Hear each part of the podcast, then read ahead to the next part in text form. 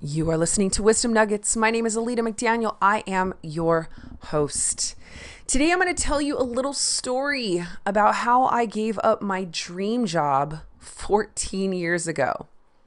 So, over the weekend, uh, this past weekend, I actually received a peer selected leadership award, and it's been causing me to reflect on how much I've actually grown and conquered in my years as a coach. There's so many battles that I've lost and won so many struggles I've been swallowed by and yet still overcome.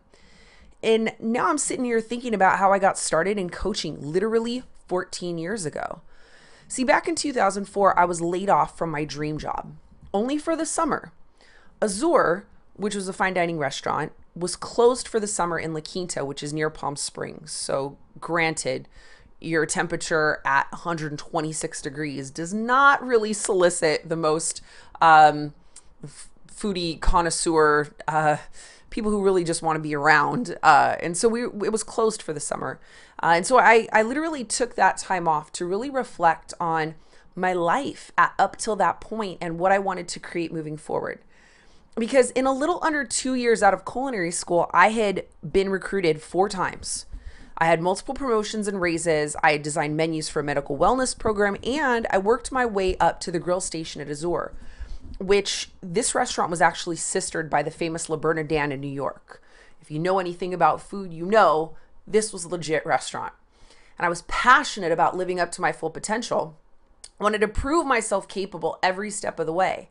And I was not willing to accept anything less than my best. I loved everything about that work, except the fact that I couldn't financially support myself through a divorce and pay for my school loans during that time.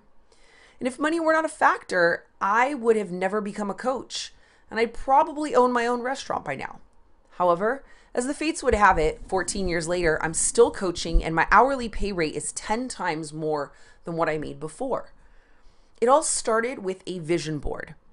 The summer of 2003, just a year earlier, I had gotten back from vacation with my then husband for our, our anniversary. I'd gained 20 pounds back of the 80 that I lost, and I was disgusted with how I was letting my hard work go to waste. I wanted to figure out how to create a business for myself that would be spiritual at the core. So I sent away for a home study course in none other than spiritual business. The textbook suggested I make a vision board to chart my desires and serve as a visual representation of where I was headed. I spent loads of time creating it with magazine cutouts spread across the living room floor for about a week. It took my time in properly arranging so that my board would be clear and precise in what I was asking of myself and the universe. Once complete, I placed it in front of the TV so I would see it each morning and remember that first thing in the morning I need to do is work out. Obviously, not turn on the TV. It wasn't so much about the wish that I made to the universe, so much as it was about walking forward in faith, knowing that my wish on this vision board was already true. When a decision would need to be made in my life, I'd turn to my vision board as the deciding factor. Does it support my vision? Great. That's a hell yes. Does it hold me back from my vision? Okay, then. That's a hell no. The board became my North Star. Life was made easy. And by the time 2004 came around, and I was laid off, my weight had come back down. I'd become an avid student of weight training, and I'd become confident in my ability to stick with my personal promises. I spent the summer reading everything that would support me in becoming the best version of me possible. My reading list included things like Think and Grow Rich by Napoleon Hill, The Power of Intention by Wayne Dyer, The Law of Attraction by Jerry and Esther Hicks, On Myth and Religion by Alan Watts, The Heart of Understanding by Thich Nhat Hanh, and I learned one thing if I didn't believe it, I wouldn't be it. Well, that and curiosity in the possibility of greater things was the answer to any doubt that may creep in along the journey. It was the first time in my life when my vision was so clear, anything I set as intention came true with impeccable rapidity, even self sabotage. I spent three months questioning how I could take everything I learned in personal commitment and share it with others. My heart yearned for working hand in hand with clients to cut the learning curve on weight loss, and I wanted to find that path. By early September of 2004, I began getting we'll open in two weeks from my restaurant job, my dream job. And yet, I'd cracked open something so deep within my soul telling me I needed to coach. I walked into Gold's Gym two blocks from my apartment. I wanted to sign up for a gym membership to have access to more equipment than I had in the tiny gym at the complex, which is where I lost the majority of my weight anyway. And during my tour, I asked, What does it take to be a personal trainer? The manager set me up with an intro session with the in house training company to kind of expand on that discussion. At the intro, slash orientation slash sales appointment, right? It's all incognito. The training manager asked me, So, what are your goals? I think she was assuming I was going to end up paying for training. However, I told her I wanted to know what it would take to become a personal trainer, then showed her my before and after photos. She hired me on the spot. With 50 cents an hour more than I made at my culinary job, a flexible schedule, and nights and weekends free, if I wanted, I thought, hmm, this could actually be a great part time supplement to my income. Never once did I imagine I'd be quitting my regular job before the restaurant opened for the season. But I did. And it only took me two weeks to build up a client base enough to do so. The key to my success has always been full immersion. I may not have all the answers in the moment, though I will do whatever it takes to find those answers such that success is inevitable even if I have to fake it till I make it by using affirmations and trying on new beingnesses each day until the right one clicks, I will find a way to reach that new level. In 14 years of doing this work, I am nowhere near perfect. In fact, the longer I do this work, the less I feel perfect or right or even knowledgeable. Wise? Yes. Based on my training and experience, that's a given. Yet the more I learn, the more I realize I don't know. And that keeps me as sane as humanly possible.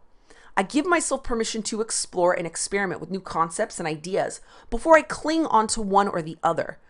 My success as a coach is dictated by my willingness to always be a student of what's possible, period.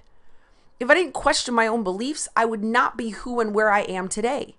I would not be the woman I am. I would not be the leader I am. I would not be the student I am. And no matter how many certifications I have, it's now 10 in total, just for reference, I will never have all the answers. Because being a coach with all the answers means one has stopped learning and started dictating. This leadership award over the weekend was given to me because I've allowed myself to be vulnerable and raw with my team, showing a deep willing to just basically show up with a zest for learning rather than having all the answers.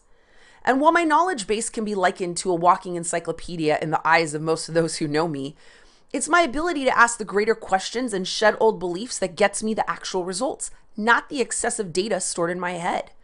So while you may be holding back on something in life, just stop. The vision you hold does not require you to have all the answers before taking action. It simply requires your curiosity to seek the answers along the way. If you want to be a great leader, you need only the willingness to be a perpetual student and hold yourself accountable to being who you teach others to be in every point of the day. Yes, you will have obstacles and struggles and pitfalls, and yet those are there to help you level up in your leadership skills.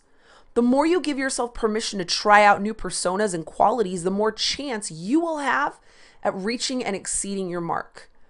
I pride myself in being a walking billboard for what's possible because I know I wouldn't respect someone who didn't walk the talk either.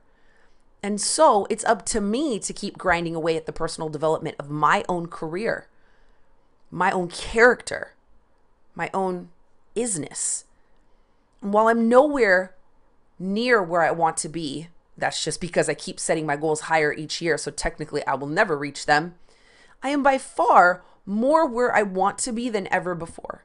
And I won't be stopped in my pursuit of a greater me. That is what makes me great at my work and has sustained me as a coach. Think about it. Like, what's your biggest sticking point? What are you going to do today to create a shift? If this message today resonated with you, if it touched something inside of your heart, please give us a like, share, comment wherever you found this podcast. Pass it on to a loved one or a friend who you know needs to hear this message. And we'll talk to you soon. Namaste.